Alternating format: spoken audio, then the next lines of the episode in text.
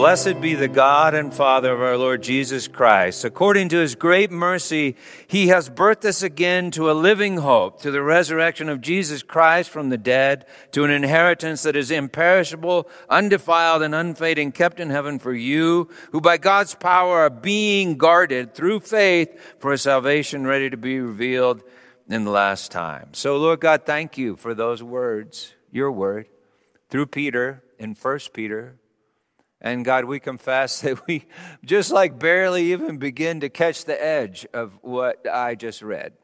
So, Holy Spirit, we need your help. Um, would you preach your word? Uh, would you preach yourself, Lord Jesus, uh, within us as I stand up here and say stuff? In your name, amen. Hey, uh, the title of last week's sermon was Milkmen Gone Sour. And the title of this week's sermon is Milkmen Gone Extra Sour. Last week's sermon really uh, uh, was the introduction to this sermon. And this sermon is really the last three or five minutes of last week's sermon. In 1 Peter 2 2, Peter writes this As newborn babies, long for the pure logikos or logikos spiritual milk that by it you may grow up into salvation. If milk sits, it can go sour. And if water sits, it's no longer living. Or in biblical parlance, it's no longer fresh. Uh, you know, uh, well water can be rather nasty. And so to the woman at the well, Jesus said, I have living water, I've got fresh water. Milk can go sour, water can get stagnant, and the life can die, which is just a crazy concept if, if you think about it. We think of death as the absence of life, but the Bible speaks of death as a life separated from the life. You know, like a bottle of water that's separated from the stream.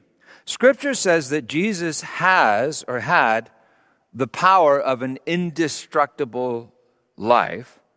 And Jesus said, I am the life.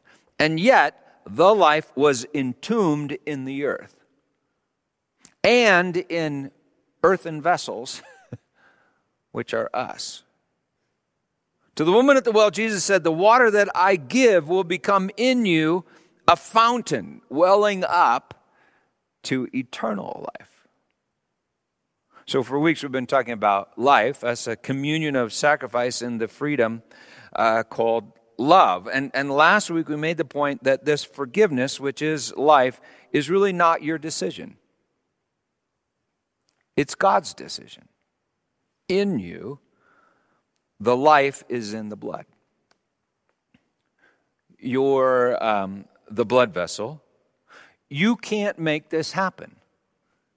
You have to let this happen. And, and that's what the word that gets translated forgiveness, aphiemi, actually means to let.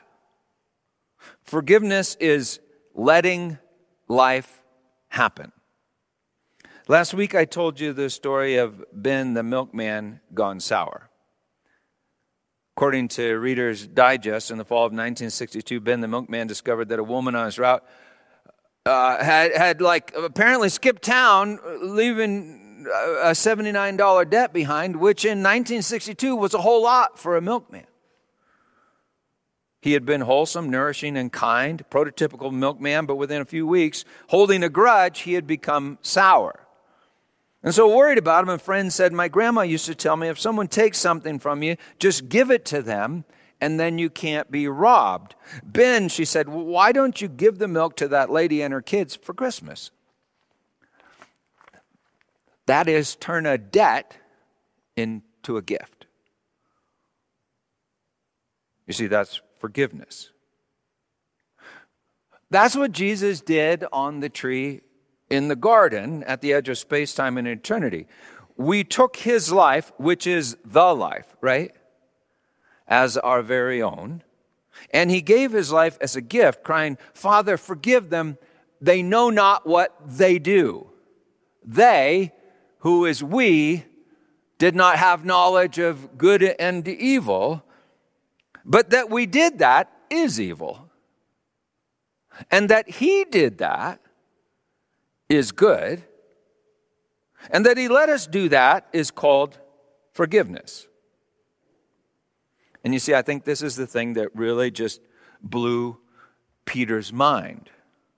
We got to remember that Peter Peter was with Jesus when he walked on the water. Peter watched Jesus calm a storm, raise the dead. Peter was with him on the mountain when he was transfigured and began shining like the sun, and Moses and Elijah showed up. And so, of course, it was Peter that said, May it not be. This can never happen to you, Jesus. When Jesus said, The Son of Man must go to Jerusalem and suffer and die. And of course, it was Peter then that succumbed to Satan's temptation, confessing three times, I, I never knew the man. And yet, we also must remember that it was Peter to whom the resurrected Jesus said three times, Feed my sheep, Peter. In other words, uh, Peter, you will still build my church, Peter, the rock. See, Peter was amazed that Jesus would forgive him and still call him the rock. Peter was amazed that Jesus, the one who shone brighter than the sun, who had all power, would let us take his life. But even more, I think it was made that he would forgive his life to all of us the night before, saying, Drink of it, all of you. In Greek, the word translated forgiveness, like I said, means to let. In English, the word forgive also means to give before, for forgive. Jesus forgave you long before you ever sinned against him.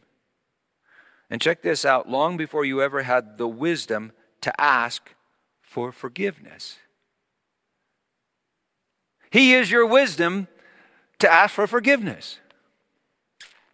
An old friend of mine, um, Tony Campolo, was waiting for a, a flight in Norfolk, Norfolk, I think that's how you say it, Norfolk, Virginia. Uh, he was sitting next to this old black man who appeared to be sleeping when, when he noticed this zealous young evangelist, you know, making his way down the row of, of tired, busy people at the airport, asking folks if they'd been saved, and then challenging them to make a decision. He asked the old man sitting next to Tony, Excuse me, sir, are you saved?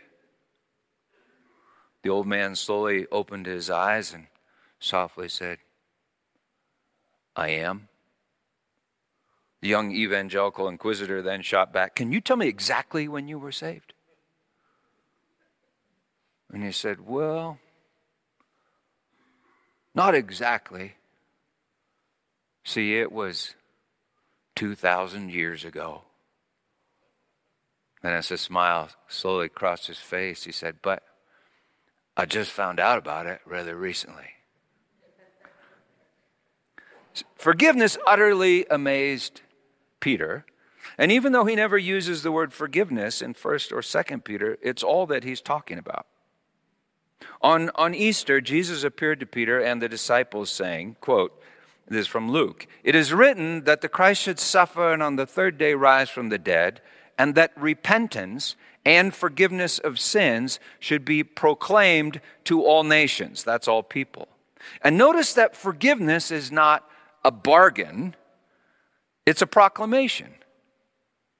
And you see, it's this proclamation that Peter is proclaiming in his epistles. Acts 5:31, having been arrested, eh, Peter announces to the high council, the Sanhedrin in, in Israel, from the temple, he says this The God of our fathers raised Jesus, whom you killed, by hanging him on a tree.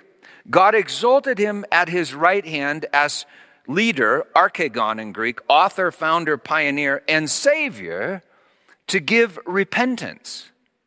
Metanoia, that's a new mind, that's a paradigm shift. You cannot change your mind with your mind.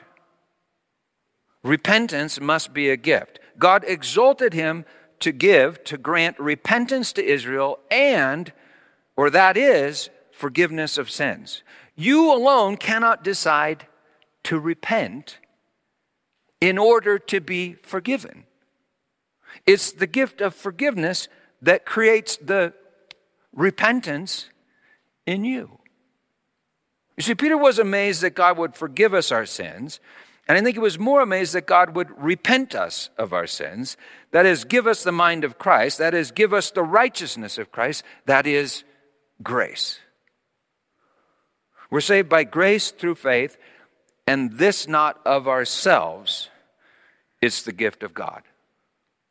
Peter was amazed at grace. Grace is the logical milk.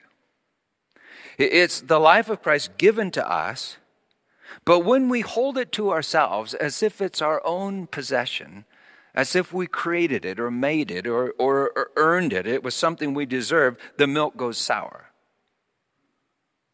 Or I should say, we go sour. The milk itself is imperishable, just as Jesus is imperishable, even though we imprison him in an earthen tomb for a time. When we refuse to forgive, we imprison the milk in our gut for a time and we turn sour. My friend Philip uh, wrote about a prostitute who came to a counselor friend of his in Chicago. And uh, through sobs, this, this woman, this prostitute, told him how she had been renting out her two year old daughter to men to pay for her drug habit. She was utterly undone, horrified at herself Uh, not knowing what to say, he asked her if she had ever thought of going to a church for help. I'll never forget the look of pure, naive shock that crossed her face, he told Philip. Church, she cried. Why would I go there? I was already feeling horrible about myself. That would only make me feel worse. That's the opening story in Philip Yancey's book, What's So Amazing About Grace. It's one of my favorite books. He's asking how did evangelicals, which literally means good news tellers, ever get so sour? I consider myself to be a good news teller, but evangelicals are not currently considered to be the sweetest people in our society nowadays. One day I went skiing with Philip just after that book came out. On the way up I 70, I remember he said, Peter, you just would not believe the, the kickback that I've gotten for that book. You would not believe all the angry letters that I've received for that book, What's So Amazing About Grace. And I, I think he said that right after I asked him about his thoughts about God's ability to make all things new. And he turned to me and he said, Are you trying to get me in trouble? I've had the amazing privilege. I mean, I was thinking about this. This is really incredible, but I've had the amazing privilege of personally knowing all my favorite living authors. Those, uh, they're those that I think have written most beautifully and logically about grace. That's Philip Yancey, Tony Campolo, and Brennan Manning. In the 80s, Tony was branded a, a heretic for claiming that what we do to the least of these, we do to Jesus. as if, as if Jesus was actually like an imperishable seed in every human being. In the 90s, Brennan was accused of being a quote unquote universalist. And, and so I remember he desperately backpedaled as if universalist meant that he didn't believe in Jesus. I know that each one of them had this living hope that the grace of God would save all people through the death and the resurrection of resurrection of, of Jesus the Christ. But, but each of them had to be incredibly careful about suggesting such things or even hoping for such things because the authorities said it's impossible. In 2007, I had lunch with Philip the week I was defrocked, and I let him know Philip, I think I actually would believe how many angry letters you got and all the kickback that you got for writing What's So Amazing About Grace. And you know, I, I don't know. I went back through the book, uh, uh, scanned it real quickly again, but I don't know that he even ventured to suggest what I perceive and what I think Peter perceived to be most amazing about grace. And, and it's a great book. But, but you see, what I think is most amazing about grace is that in reality, it's all that is. In other words, it's not a small thing in a big thing, like just a baby in a manger, or a man on a, a cross, one man in this big and painful world or an exception to the rule, or, you know, like an anomaly in reality. It's not a small thing and a big thing. It's actually the only thing that's anything. But no things do seem like everything to us, for we're asleep in a nightmare of our own creation. In the words of Paul, dead in our trespasses and sins and the uncircumcision of our flesh. In the words of Robert Louis Stevenson, who was excommunicated from his church, excommunicated from his church there's nothing but, but grace. Nothing but God's grace, he writes. We walk upon it, we breathe it, we live and die by it. It makes the nails and axles of the universe. If you postulate a God who is the creator of all that is, isn't this the most simple and obvious deduction. I mean, it's so simple. And, and, and, that is that everything that's anything is grace. In the words of St. Paul, what do you have that you did not receive? And in the words of St. Paul, quoting God in the book of Job, who has first given to God that he might, that he might be repaid? For from him and through him and to him are all things. And if you say, well, I have free will, which the Bible doesn't actually say, but if you do say, I have free will, who created your free will? Or do you think that your free will is the uncreated creator? Scripture says that you are made of the breath of God that is God and dust. God made the dust and you didn't make God the maker of you. So, yeah, everything that's anything is, is grace. And sin then must be an illusion about grace. As if you could like take knowledge from some tree and create yourself.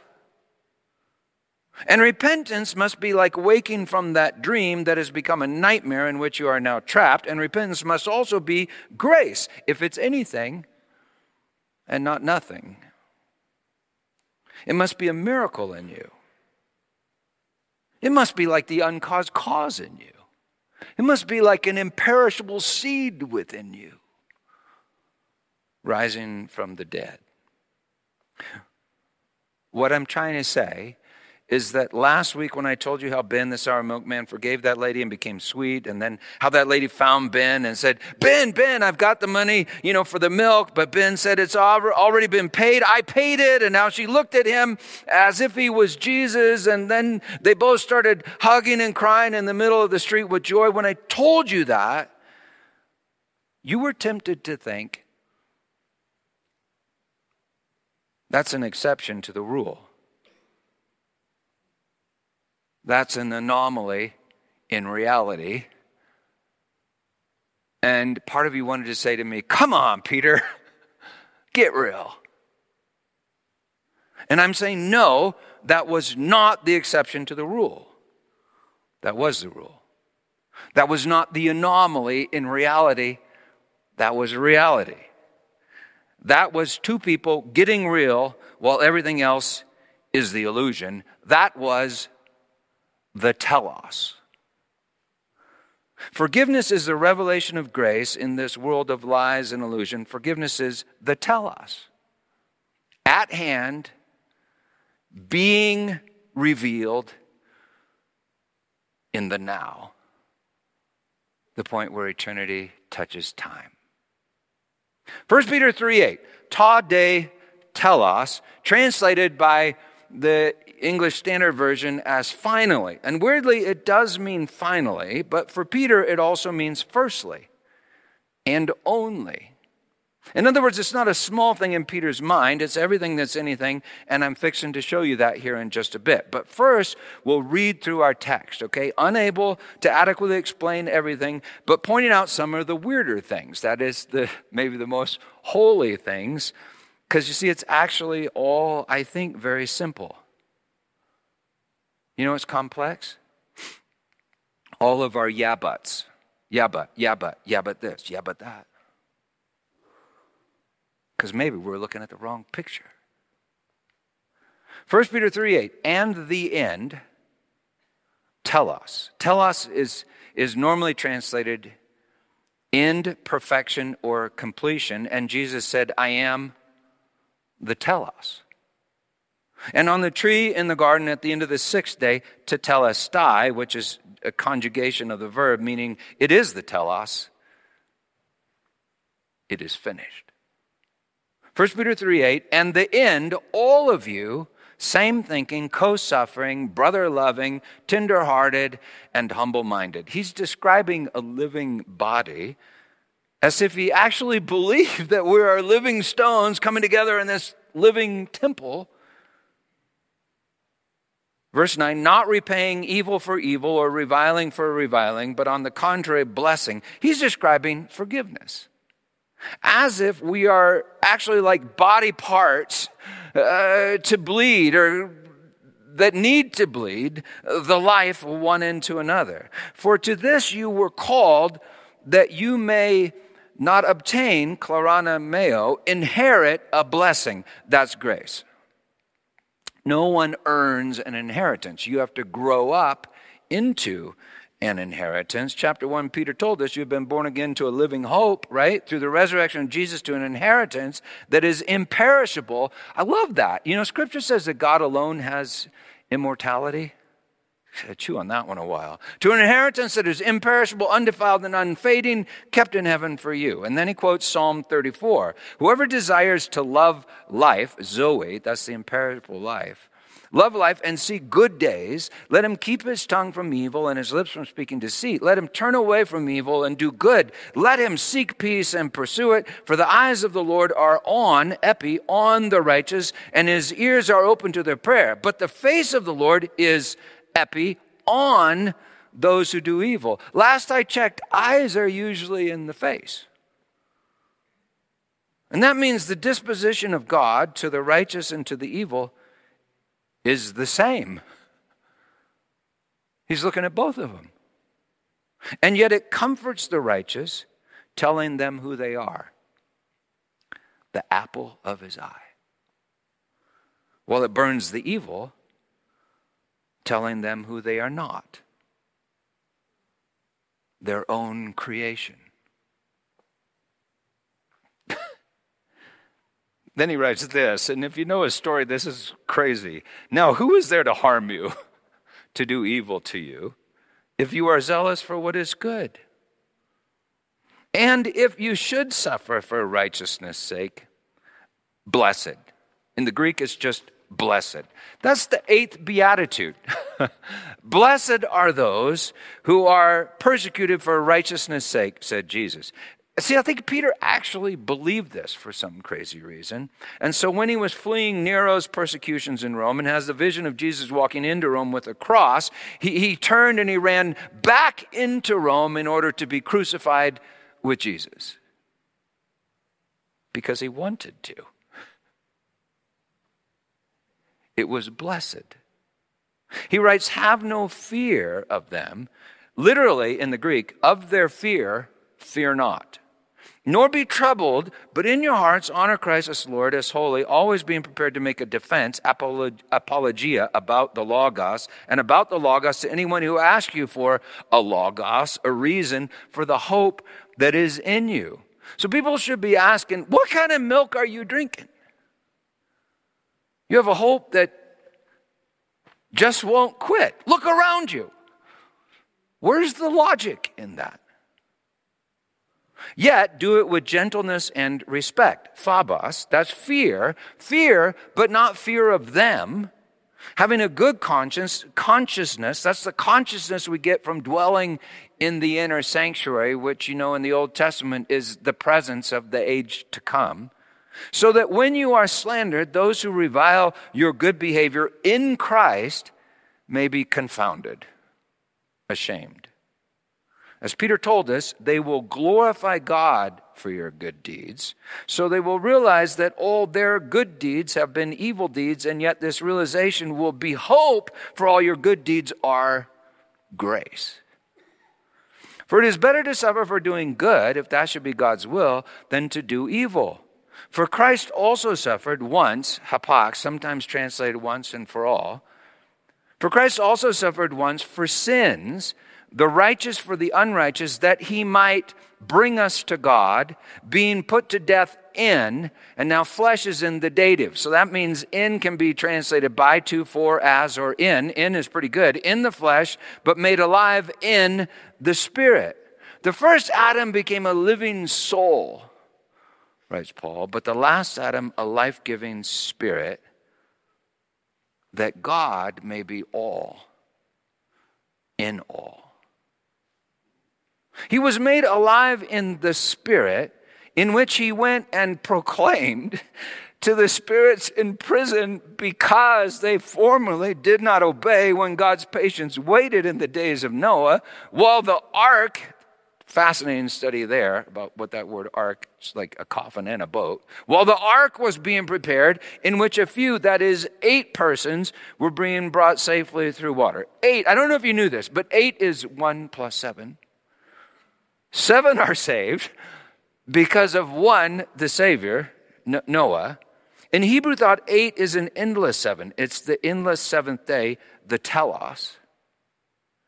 Eight persons were brought safely through water. Second Peter is going to tell us that just as the world was flooded with water, it will be flooded with fire. Eight persons were saved, but who knows how many were not saved? but Jesus. Crucified here, descended there. To wherever that may be, and preached. What do you suppose he preached? He proclaimed. And now I need to just stop and point out that these verses are really utterly incomprehensible to modern Christians, particularly modern evangelical Christians. But I think they were perfectly clear to those that read this letter 2,000 years ago. And that's because we modern readers are utterly confused by one English word with German roots. And you know what that word is? Hell. Hell, defined as endless conscious torment, is a concept that just cannot be found in Scripture and is literally excluded by Scripture. However, you will find words translated as hell in English Bibles. And so, of course, our thoughts on this topic are utterly confused and illogical. In fact, most people nowadays think of two biblical ideas as being the exact same thing, when in reality they are like, I think, like exact opposites, not equal opposites, but opposite things. And we call both of those things hell. So if you've been around a while, you've seen me do this, but I probably should do it every couple weeks. Hell number one, think of over here uh, with the Hebrew word Sheol or the Greek word Hades, is translated into Greek, and the Septuagint is Hades. In Greek mythology, Tartarus is the lowest level of Hades, and that's important because Peter's going to talk about Tartarus a little bit in 2 Peter. Hades, Sheol, is the realm of death, which is not God's will and not the work of his word. It is the realm of I am not.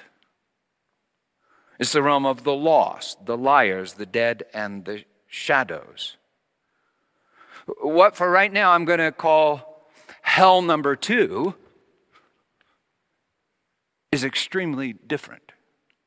It is the eternal fire. In the Revelation, there's this lake of fire and theon, translated theon translated as both uh, brimstone and divinity. But theon, anybody can hear this, comes from theos, which is the word for God. Our God is a consuming fire, says scripture, and our God is love, and his word is Jesus. Is not my word like fire, like a hammer that crushes rocks, says the, the, the prophet. So, so do you understand? Logos and chaos. Light and dark. Uh, the way and the lost. The, the truth and the, the lies. The life and death. And hell number two is eternal. That does not mean forever without end. That's why I always say without end and not forever, because they aren't the same thing. It does not mean forever without end. It actually means something entirely different, which we're going to define in a, in, in a minute. But hell number two is eternal. And hell number one is not, not, not. So damn not eternal. Hell number one is our bad will. And hell number two is God's will, which is the good and is always free. It is burning hot, amazing grace. There's one other word that gets translated as hell, and one other idea that we speak of as hell, and the word is Gehenna. It's the idea of judgment, and we could call it hell number three. Gehenna simply means valley of Hinnom in Hebrew, also called Tophet, meaning place of burning. Isaiah 30, verse 33. Tophet was established of old, the breath of Yahweh, like a stream of brimstone, doth set it ablaze. It's the valley that surrounds Jerusalem on two sides. It's the boundary between the new Jerusalem, containing a new heaven and earth, and this world of ours, this world of space and time. Hell number three is the place where hell number two confronts hell number one. At the northern end of the valley, that valley, just outside of the city walls, Jesus was crucified on a tree in a garden and cried, Father, forgive them. It is finished. It's the judgment of God. It's the light descending into the darkness. It's the truth descending into the lies. It's the way descending into the land of the lost. It's the life descending into death. It's Jesus descending into hell. Hell number two, descending into hell number one, as I've discovered, is described throughout Scripture and clearly stated in the oldest of creeds, the Apostles' Creed, that we just, just read, and modern Christians have been told by the church that it's impossible Verse 21 Baptism, which corresponds to this, now saves you, not as a removal of dirt from the flesh, but as an appeal to God for a good conscience or consciousness through the resurrection of Jesus Christ, who has gone into heaven and is at the right hand of God with angels, authorities, and powers having been subjected to him. Now, this is kind of amazing, but the authorities have been subjected to him, for he subjected himself to the authorities according to God's will. Herod, Pilate, you, and me are just some of those authorities. Since therefore Christ suffered in the flesh, writes Peter, arm yourself, prepare yourselves with the same way of thinking. For whoever has suffered in the flesh has ceased from sin. What a statement. You see, he's talking as if we have imprisoned the life in the prison of our own self centered flesh. As if we've been oh, vessels of wrath that are transformed into vessels of mercy, that is, blood vessels. Whoever has suffered in the flesh has ceased from sin. Sin is damning the life. Sin is taking the life and not giving the life. The, the life is in the blood. With our self centered flesh, we make a blood clot. Whoever has suffered in the flesh has ceased from sin so as to live for the rest of the time, chronos. In Greek, there are a couple words for time. Chronos means linear time, where one minute comes right after, one second right after another, chronological time. For the rest of the chronos in the flesh, no longer in human passions, but in the will of God, for the chronos that is past suffices for doing boulema, the will or the purpose or the plan of the Gentiles, the unbelievers. See, Peter, that's crazy too, because Peter believes that there is like a a time, a chronos, there's a time for sin. As if it has a purpose, not its own purpose, but maybe like someone else's purpose. As if it is that which God does not will, prepared for the revelation of all that God does will you know, like the knowledge of evil prepared for the revelation of the good, which is grace, as if God consigned all the disobedience in order that he may have mercy on all, as if there's a purpose for this nightmare. But once you wake from this nightmare, once you know it's a nightmare, you can begin to wake from the nightmare. Praise God for the reality that is your home. And remember how he has addressed us throughout this whole letter the exiles, the sojourners.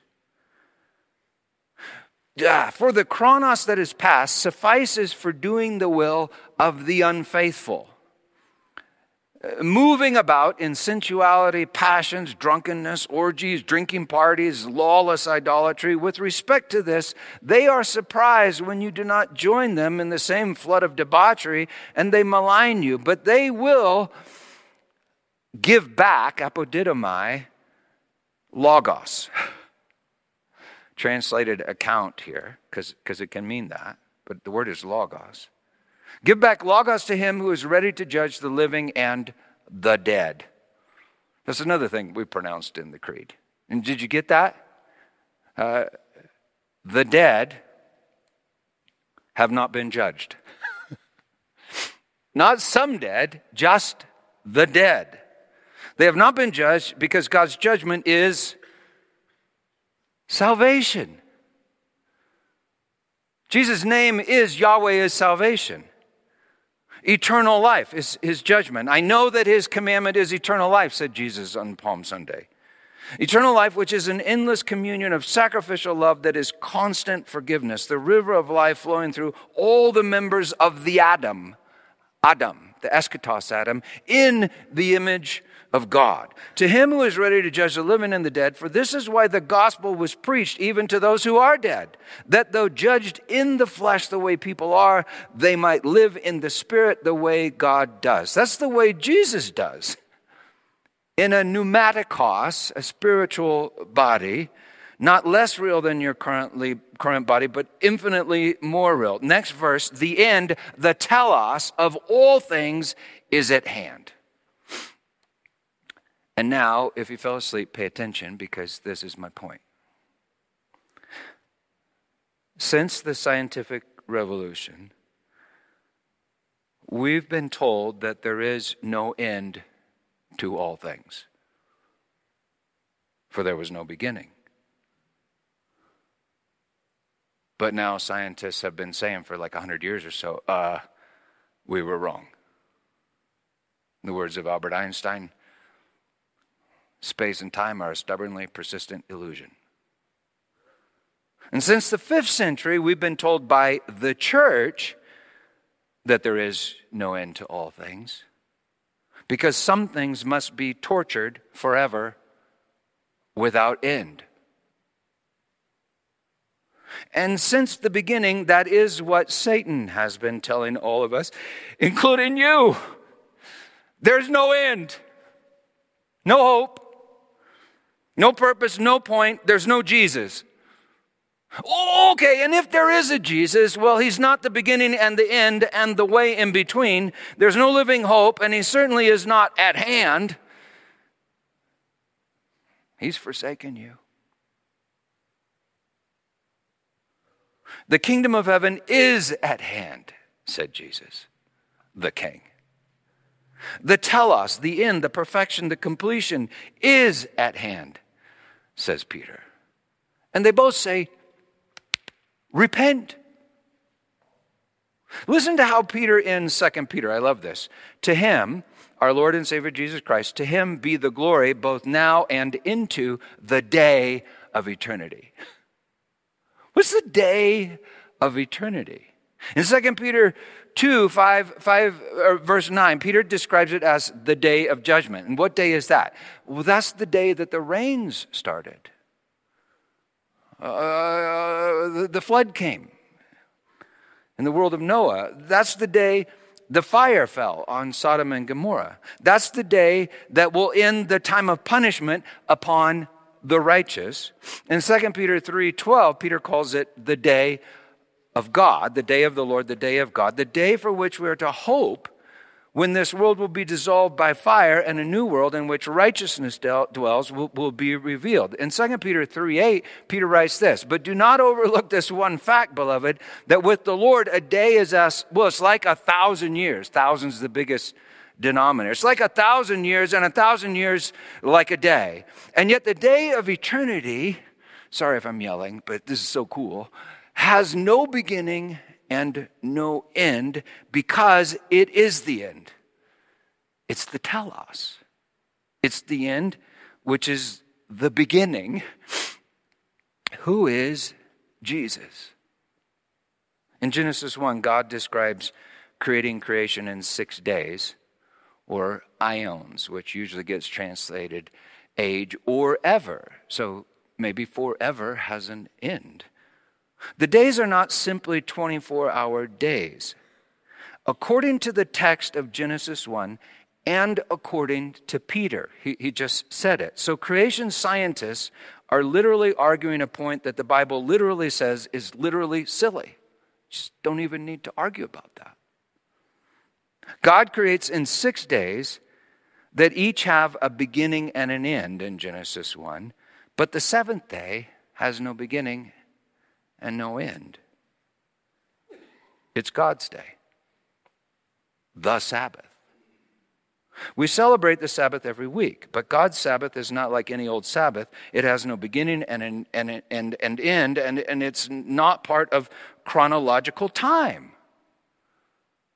And yet, it contains chronological time and fills chronological time with all of its meaning. In Greek, logos. In the Jewish Feast of Tabernacles, it's represented by an eighth day, which is an endless seventh day, not Saturday, but like a Sunday from beyond space and time. Jesus rose from the dead on Sunday, and he is the Lord of the Sabbath. What I'm saying is that time in Scripture, and I'll get a Kleenex, that I'm saying that time in Scripture uh, looks something like, like this, like this.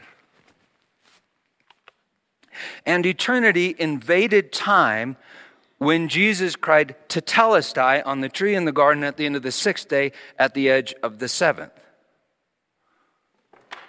And yet, that day was a once and for all day, the edge of the eternal day, which is the revelation that Jesus will fill or has filled all of space and time. And so, if the age to come were to have a shape, it would be the shape of a man, but not just any man, the man, the Adam, the telos, our Lord Jesus. And this is the plan for the fullness of time, writes Paul in Ephesians, to unite, anakephalio, all things in him. His body, which is a communion of sacrificial love called life, eternal life. He is the Word in whom all things are made and all things hold together. So I hope you see that he is not bound by the timeline. The timeline is literally contained within him, who is the beginning and the end and the way in between. I mean, like from one moment to another, the way in the eternal day, the aion to come, one moment in time does not follow another moment in time. Like cause and effect are, are, are in the same place, which means, in the words of the prophet, this is how Amos says it the plowman will overtake the reaper and the treader of grapes, him who sows seed. That is, the moment you take his life on the tree will be revealed to be the very same moment that he gives his life on the tree. That is, the knowledge of evil will be filled with the very presence of the good. That is, the knowledge of death will be filled with the presence of life, that is, sin will be filled with grace, the work of the devil will become the glory of God. In other words, hell number one will be filled with hell number two, which is the revelation of the glorious judgment of God. Hell number three, relentless, imperishable, unfading grace relentless love. In other words, Jesus has descended into hell and will destroy the works of the devil, for in reality, he already has. You understand? Hades, Sheol, can only exist on the timeline. But it comes to an end, for it is immersed in the end and is, in fact, an illusion within the end, like a bad dream on a Sunday afternoon. And so it is written, Awake, O sleeper, rise from the dead, and Christ will shine on you. You understand? Hades and Sheol, they can, Hades Sheol only exists on the timeline. Shame, regret, fear, sorrow, darkness, death, lies, and confusion. If you think about this, past and the future, living in the now and all that, it makes sense. It can only exist on the timeline. And all of them must come to an end, for the beginning and the end has descended into the timeline to fill it with himself, who is the substance of all that's real, the logic of God, amazing grace. You know, the church, that is my friends, Philip Yancey, Tony Campolo, Brennan Manning, can say, well, Brennan's dead now, so he says this all the time, but they can say such incredibly beautiful things about grace such that people nat- naturally begin to have faith, and all the evil one has to do is whisper in their ear, but hell. And what that means for most people, because of what the church has told them, is that there is no end of all things. There's no telos. So people will say that they believe in grace. Why? For fear that God might not be grace. And with that lack of faith in grace, they're trapped. Where? In hell number one. For a time. About seven years ago, here at church, we had a five week course on these things. And at the end, I remember I was concluding and I said, I think the calling upon the sanctuary is to expose Satan's big butt, but hell. And just when I said that, some hell broke loose in the back of that room.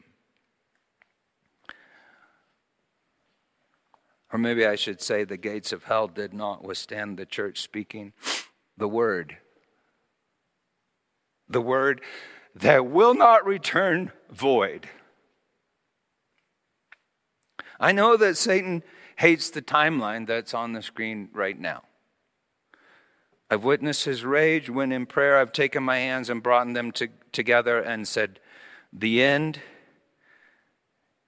is the beginning And that means there's no more space for you in this place. I once watched him throw a fit while manifesting in the body of a friend because I dropped a watch. That's a chronometer, a chronos. I dropped a watch and a cup of communion wine. That's eternity. While quoting Revelation 10:6, a literal translation, chronos, time will be no more. I know that some people think I'm crazy, and some people have called me a heretic, but I'm losing my ability to care because I believe 1 Peter 3 7. The end of all things is at hand. At hand. Next verse, 1 Peter 3 8. Therefore, be sophroneo, in the right mind and sober for the sake of your prayers. Above all, keep loving each other earnestly. That's relentlessly, intensely. And some people say, well, it's just theology, Peter. What does it matter? So, look around the room. Just look at some other people. Just stare at them for a minute. Okay? If what Peter is saying is true, then every person in this room is a miracle. For the breath of the uncaused cause, the Spirit of God, the imperishable seed, is in each one of them. And yet imprisoned in a body of sin and death, just as uh, the seed uh, uh, that is also imprisoned in you. But when you forgive them, and they forgive you, and you both die with Christ and rise with Christ, and Christ in you then begins to commune with Christ in them, you will realize that you are them. And together we are the very temple of the living God, the body of inexpressible delight that has no end, for it is um, the end. Has no end because it is the end. In other words, you will hold them and you will begin weeping with them on streets of gold just as Ben, the formerly sour milkman, held that lady who took the 79 bucks, and she held him, and they wept for joy, and the milk never ever tasted so good. You see, that experience is not an aberration in reality. That experience is reality, it is the telos. But if what Peter writes is not true, and there is no telos, well, then that person next to you, that neighbor, might be and probably is an abomination that will be endlessly tortured by God, who is endlessly without rest, for his will cannot happen for the works of the devil have no end. And so to love that person might be to hate God and be hated by God forever without end. Or, or maybe that person next to you is one of the few that, you know, God will endlessly pamper in a gated community for the rich and powerful who could afford to purchase amazing grace that is no longer amazing grace no longer grace nor amazing. While outside the city, whose gates are endlessly closed, God endlessly tortures his own imperishable seed in jars of clay, dying and never actually coming to an end, but instead endlessly existing as a reminder to those in the gated community that they win and all their enemies endlessly lose, endlessly imperfect, endlessly incomplete, endlessly a mockery to the one whose name is salvation. If what Peter is writing is not true, but it is true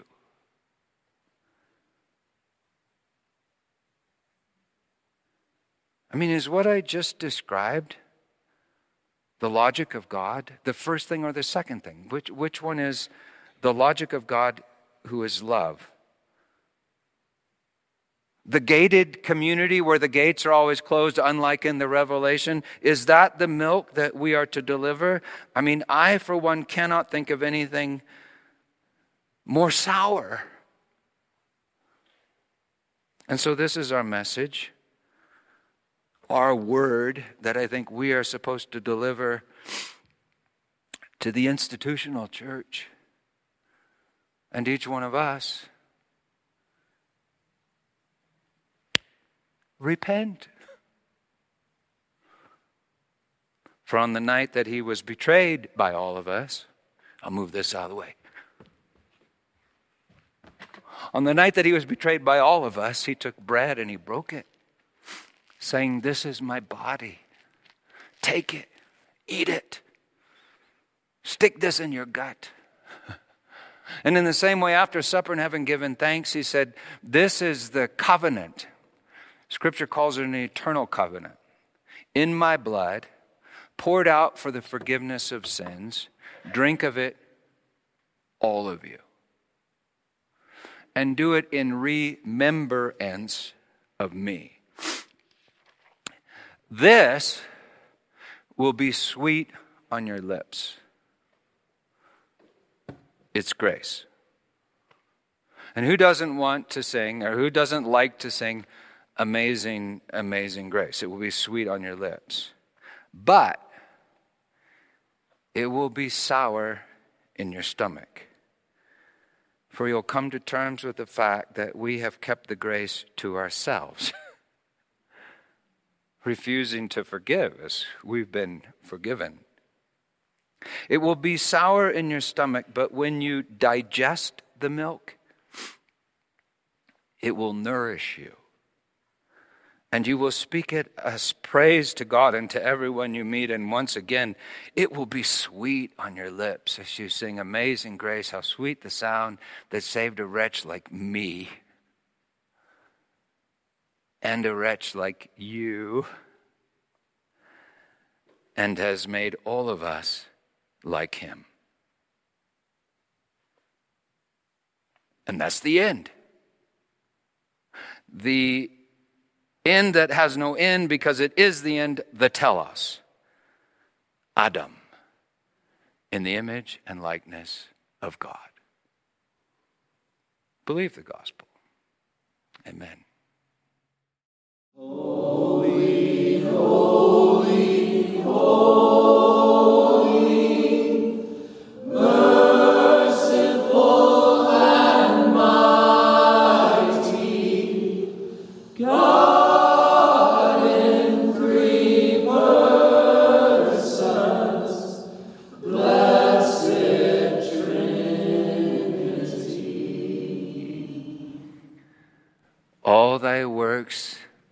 shall praise thy name. We've been singing it all along.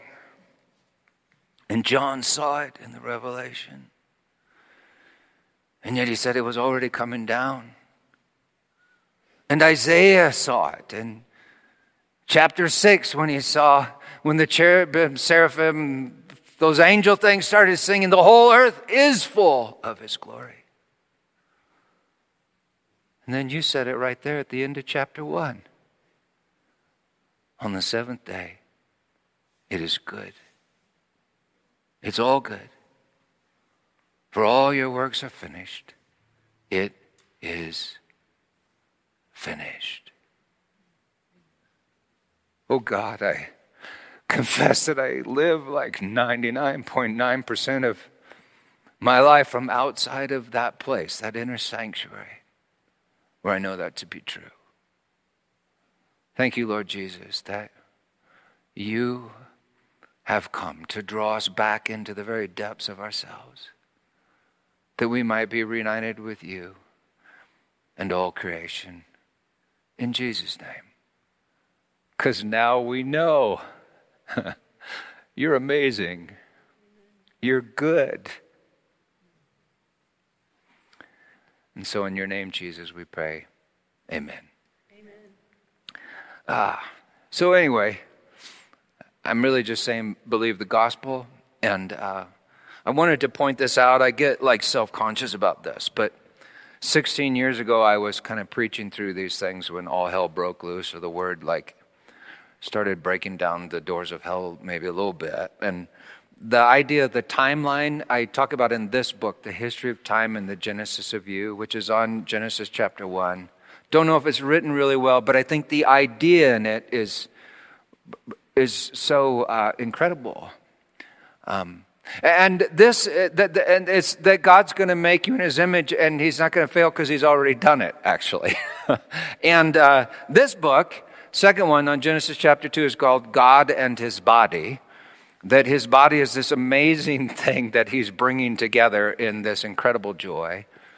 Before I die, I think maybe I'm, I'm hoping that I'll be able to write this third book on Genesis chapter 3 that I've actually been writing for the last 17 years called The Tree in the Middle of the Garden. Because the way God does that is uh, through this. And it's all just incredible news. The only thing that changes is, well, you have to give up the idea that God endlessly tortures his own creation. Satan's big butt. So, um, in the name of Jesus, oh, and let me just say this. This is not in the name of Jesus, or it could be in the name of Jesus. But uh, all the pros, it, the, we, that's why these are in the back. But if you want to, if you're watching online, you want to get these, they're on Amazon. There's an old version, a new version. But all the proceeds go to this, go to the sanctuary while I'm employed here, because I really think this is what we are, uh, we're called to do is. Um, annihilate Satan's big butt uh, in Jesus' name. Believe the gospel. Amen.